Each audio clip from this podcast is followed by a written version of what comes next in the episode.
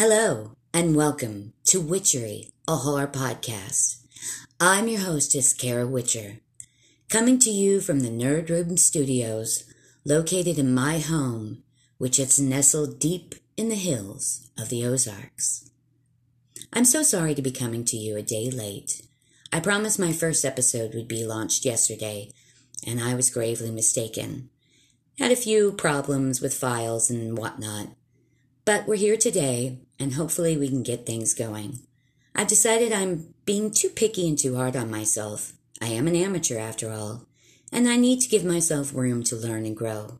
So please be patient with me as I do so.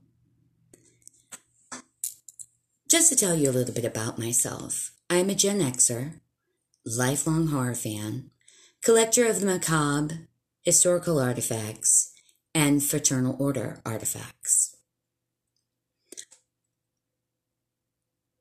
I was raised by two lifelong horror fans. Both of my parents were born in the 1930s. So they grew up with some of the really old horror that you see, all that old black and white stuff. And they grew and evolved with the genre through the 60s, 70s, and 80s. It was a fantastic experience for me as a horror fan. I have a deep love for the genre. It's a wonderful medium with many subgenres. It's fantastic storytelling. And it's also just sometimes a good, naughty bad, fun time. I'm a lover of all types of horror.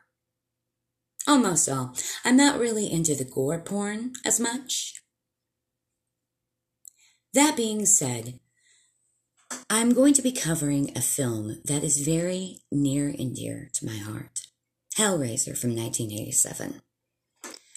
Although Hellraiser is known for its gore and its practical effects, I find it enjoyable on so many other levels. And I'm here to talk to you about that today. Before I get too far into it, I do want to say that as this podcast grows and goes on, I will be doing some reaching out. As I said in my description, I desire to have some relevant conversations about the world of horror. What's going on out there? Who's up and coming? I want to talk to people doing B productions. In the coming weeks, I will have contact information in the show notes. And we'll talk all about that later. For now, let's journey in to this absolute masterpiece that is Hellraiser. Hellraiser, for me, is an artistic masterpiece, as it should be. Clive Barker is himself an artist. He calls himself a professional imaginator, and I, I just simply love that term. He based this film on a novella that he wrote, The Hellbound Heart. Originally, he wanted the movie to be called Hellbound, but apparently the production company thought that was too scary, and it was called Hellraiser. Clive Barker is much more than just a filmmaker and an author. He's a playwright, a poet, he's a sketch artist, a painter, he is a multi talented, multifaceted man. He is also very likable, warm. In his interviews, he gives so much of himself. He's very open. You should go check out some of those on YouTube. They're absolutely fantastic. He has the admiration of many of his peers, which is an honor I mean, that is an absolute honor to have the admiration of your peers. Phil and Sarah Stokes, authors of the Memory Prophecy and fantasy, and fantasy series like uh, The Revelation, I'm not familiar with those, but they are longtime archivists of Clive Barker's work. In 2016, they launched the Clive Barker Archives it's full of letters, sketches, paintings, poems, writings, short stories.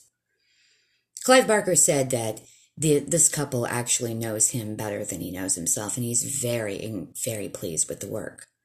So if you're a fan of Clive Barker, please go check out the Clive Barker archives.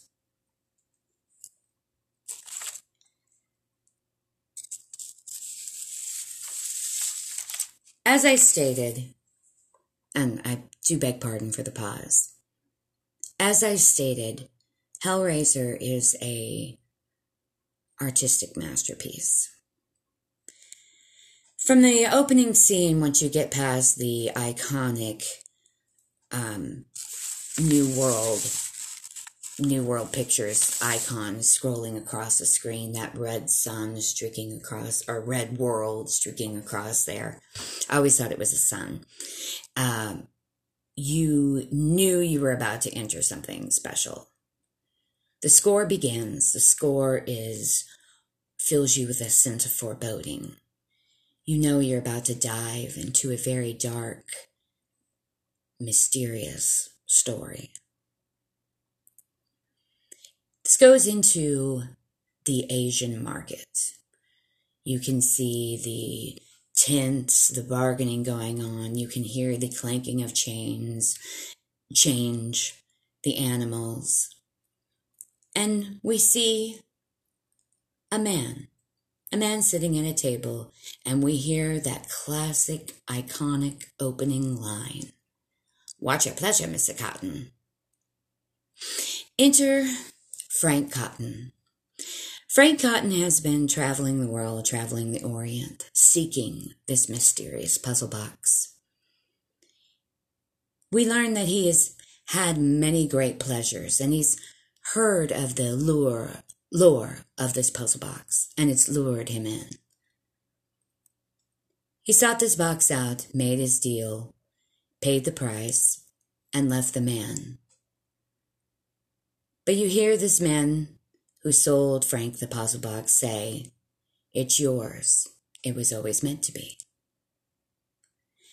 That's when you learn that the puzzle box is much more.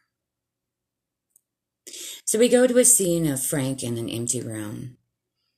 We don't know now what we we don't know then what we know now, which this is Frank's family home. In that empty room, he surrounded himself in a square of candles. And he opens the box, and you see that blue light start cascading in through the floor slats in the walls. Then you see the swaying and clanking of chains, the pillar of souls twirling in the middle of them, you see the bits of flesh hanging from hooks, and Pinhead emerges. He pieces Frank's face back together like a five piece toddler puzzle. He resets the puzzle box, and in an instant, they're vanished back to hell, taking their prize with them.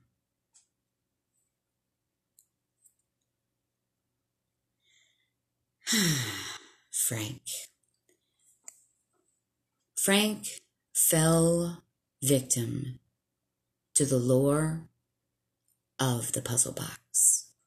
Like so many before him, he wanted to know the great mystery. He wanted to know pleasure.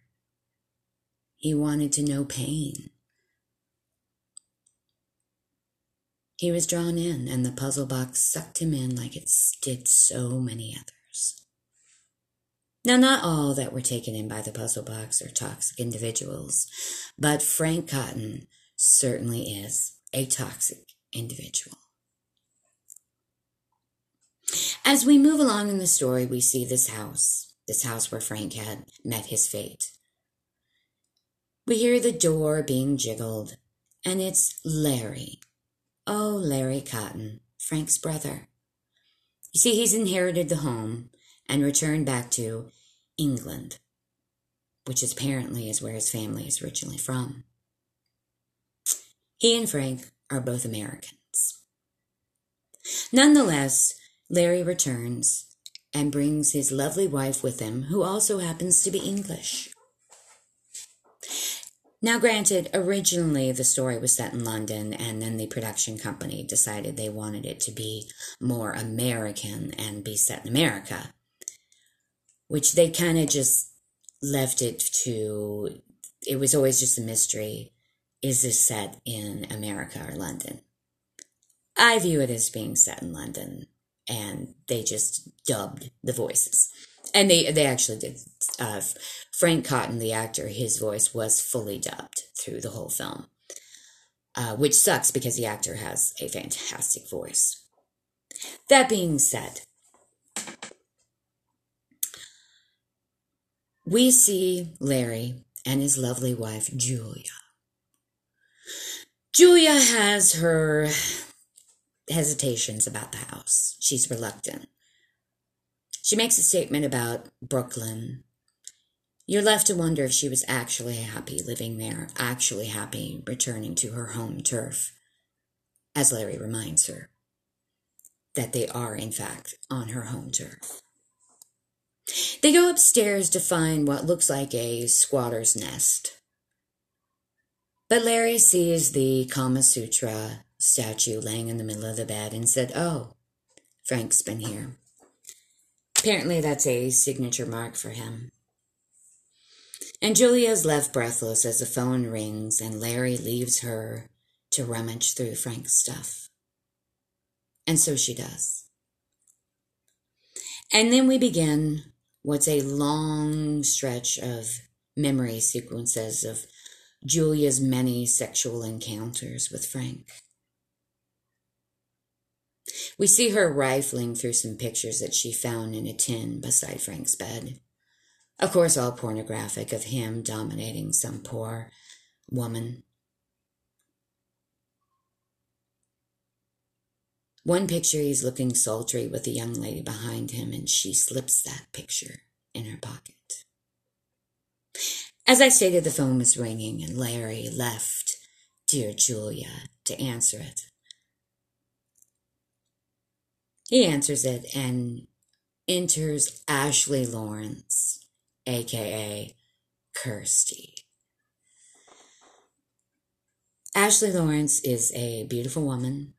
I immediately admired her and wanted to be her as a little girl, young, I blonde haired, blue eyed, brown faced little girl. She was gorgeous. Now, I don't intend to go through this movie scene by scene. I'm just setting up the story. So Kirsty tells her dad that she's in the country and she's found a room. To which he replies that he thought she was staying there for a couple of days and she liked the house. And her response is absolutely priceless. Well, you like my room. I love that. She assures him that she'll be around in a couple of days when she's found a job. He laments and they give their I love yous. It's clear that they're very close daughter father pair. They get off the phone with each other. Julia sends the stairs and agrees that they shall move in. So they decide to move in Sunday. Sunday comes and Julia is once again upstairs rifling through Frank's things. This scene is absolutely fantastic. Kirsty comes as she promised she would. This is a couple of days later. She starts flirting with one of the movers who's trying to get this mattress up the stairs. Now, Julia is off in her own little world, living her lustful memories of Frank. Frank. Frank. Ah, dear toxic Frank while her very vanilla, very normal, very stable husband tries to get their bed, which they will occupy together, up the stairs. Mm.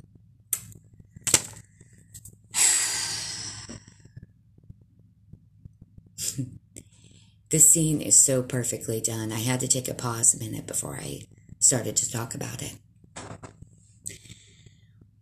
We see Julia reliving well, first, let me take this back just a moment. Kirsty goes to the kitchen to try to fill up a teapot to make some coffee. Uh, as she does that, she goes to the kitchen, does her thing. Dear old dad is still with the movers trying to shove that mattress up the stairs, and they're shoving it with this thrusting kind of pounding motion. And this is simultaneously mixed with Julia's, intermersed with Julia's memory of Frank cutting her jumper off of her, taking her to the bed, and thrusting himself inside of her. Which honestly, guys, you really don't need to thrust that hard. A little finessing goes a long way. My goodness.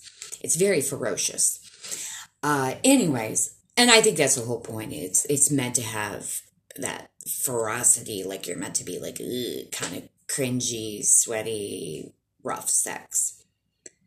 Anyway, so as they're thrusting the, shoving the mattress up the stairs, you see this nail sticking out and you're like, oh, injury coming, you know, immediately. So Julia being thrusted by Frank, they're pushing this mattress back and uh, this back and forth of memory, mattress, memory, mattress, and the infamous ripping of Larry's hand against that nail. And oh boy, is it a rip. Ow, I could feel it. I had to grab my hand. Oh, oh. I, I'm grabbing my hand as I'm talking about it. So he wanders into his wife, who is in that empty room, just standing there having her naughty time thoughts. And he seeks his wife out for comfort. She looks at it and tells him he needs stitches. As she assures him that he will indeed not throw up or pass out, he has a dreadful fear of blood. His blood pours out onto the floor, and the reanimation sequence of Frank Cotton is ignited. Julia helps for, or uh, Larry down the stairs. She, Kirsty finds them she gets Kirsty to drive them to the hospital or doctor to get dear old Larry, poor, stable Larry, all sewn up. Then we come to this great scene. Laughing, clinking of glasses. Julia and Larry are having a dinner party. They have guests there. Larry's at one end of the table, Julia's at the other.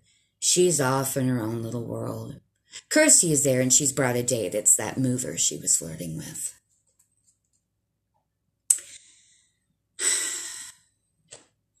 Larry.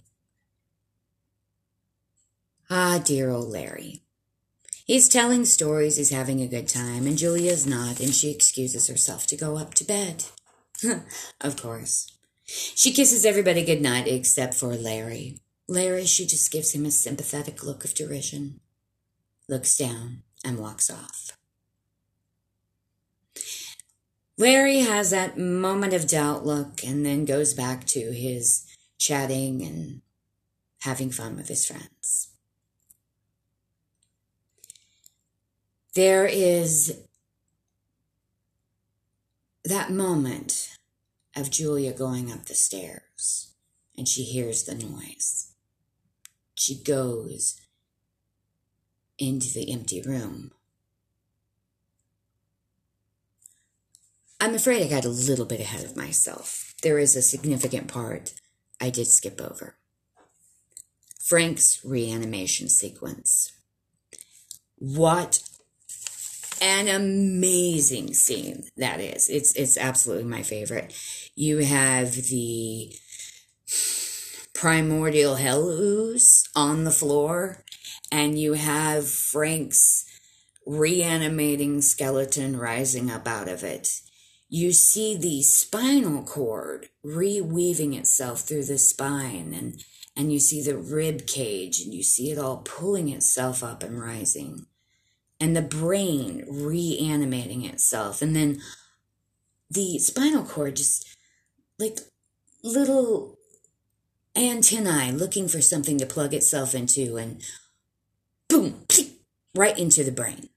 Right into the brain, and it pulls itself up, and you see the animation, reanimation um, continuing, and oh, you hear that awesome screeching that and it, it's it, it's so great it's so well done uh, Clive Barker worked with Bob Bob Keen. Uh, he amazing guy, amazing team. They were so great at the practical effects. Uh, he worked with him on more of his films, uh, and he Bob Keen also worked on one of my favorite, my absolute favorite, uh, sci-fi fantasies, Krull, K R U L L, Krull. Absolutely fantastic film so many great practical effects. You must check it out if you're a lover of 1980s sci fi fantasy. Absolutely brilliant. So we return to Julia. She enters in that room because she hears a noise. And why wouldn't you enter a room when you hear a noise? A horrible screeching. So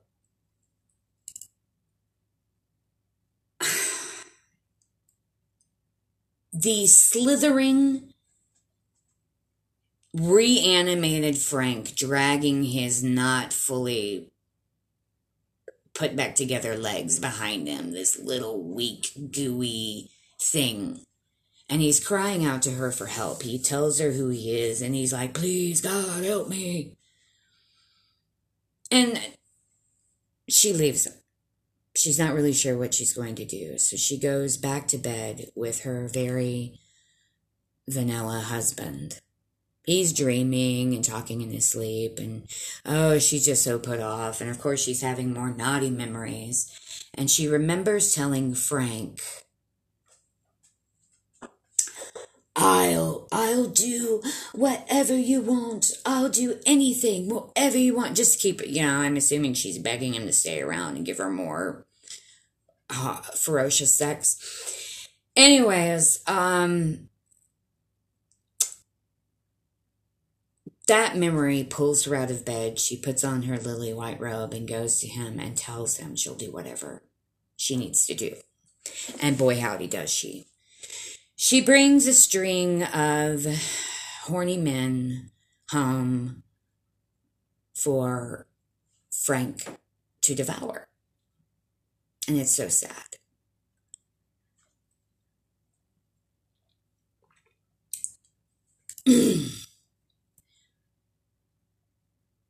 As I said, Frank is toxic. Yes, he is toxic. But Julia is toxic too. Not only does she crave the toxic, she's willing to feed it, give into it. She wanted it. She wasn't an innocent little thing. She was probably somebody who struggled with her darker side, was trying to find normality, sought it out in Larry, but was lured back into it with Frank. And she went in willingly.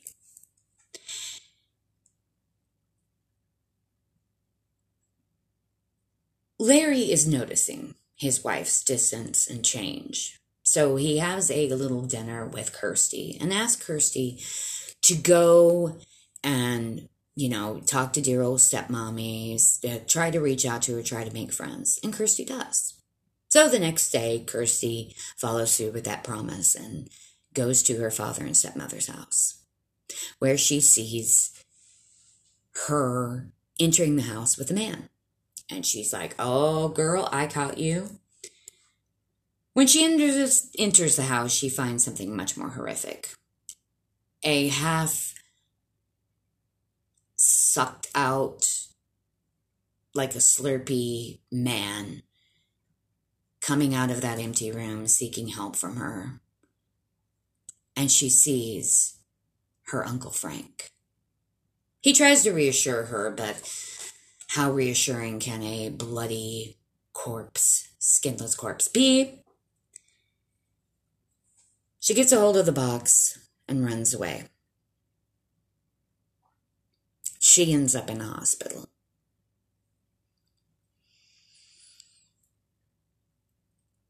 Frank finally gets his final sacrifice, his brother Larry.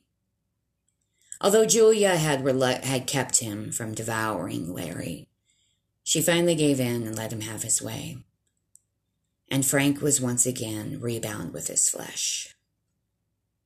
In the meantime, Julia had, or not Julia, but Kirsty had managed to, in the hospital where she'd been taken, she'd been found delusional running down the street. She managed to open the puzzle box and call the Cenobites. She tells Pinhead somehow he didn't know that Frank had gotten away from him, and she will help them get him back.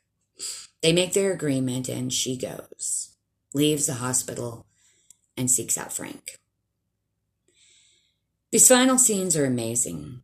You see the Cenobites really as they are.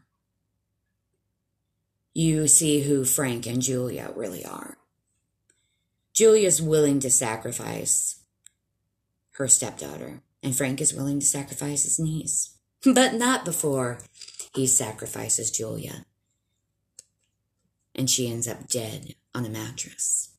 That very mattress that Larry had spent so much time shoving up those stairs.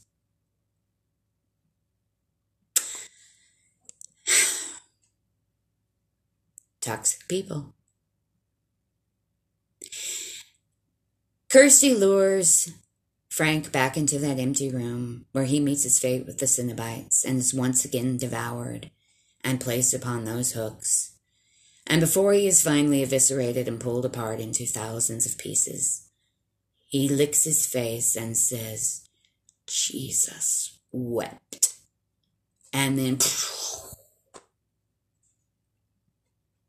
Frank is exploded. The Cenobites, however, are not satisfied and they still want to return Kirsty to hell. But Kirsty, taking the Lament configuration and putting it back together piece by piece, sends each Cenobite back to hell where they came from. The house begins to slowly, slowly come apart. And as her and her boyfriend, who had inevitably come to save her, tried to make their escape out the door, the puzzle moves on its own, one piece. And Kirsty knows what happens. One of the Cenobites has come back. As they stand in the door, you see that wonderful, fantastic Cenobite with the stingray like, not stingray, uh, what do you call that? Oh my gosh, I'm brain farting. I apologize. But you see that last Cenobite, and they have this awesome struggle for the for the box. And I'm sure you guys are going to be really pissed at me. I'm sorry. This is my first attempt. Please be patient with me. Uh, but anyways, she gets the puzzle back, puts it back together. Boom, that last Cenobite is gone. The house basically implodes and uh, like Carrie style. And you see, now this is something I left out, you see the vagrant that Kirsty and her boyfriend had seen earlier, the strange blue eyed vagrant. He comes emerging out from the grass, walking up. Kirsty had taken this, the uh, puzzle box, and dropped it into the fire of the last remaining bits of the house. The vagrant comes out. He stands before the fire, becomes consumed by it, picks up the uh, puzzle box. And as he stands there burning with the puzzle box, he emerges as this big bone horn bone dragon and flies off screeching with the puzzle box. And you pan back down, and it's you. It's just the ending scene is fantastic. The way it's done you close out on the puzzle box. Absolutely brilliant. Um, you can see the imagination put into this. There was a lot of imagining, a lot of in depth storytelling. Each Cenobite has their own history, their own past story. You get deeper into uh, pinheads in number two absolutely brilliant. it's just it's a film that I watch and am pulled in every time. I love one and two. Uh, Bloodlines, I do like. Um, some of the other sequels, I'm on and off with, but I am still a very deep lover of Clive Barker. And researching this episode, I just ended up falling in love with him more. To be somebody who is able to be an individual and express yourself and become uh, make a living at doing that is absolutely fantastic. But even if you can't make a living at doing it, always imagine, always express yourself, always create.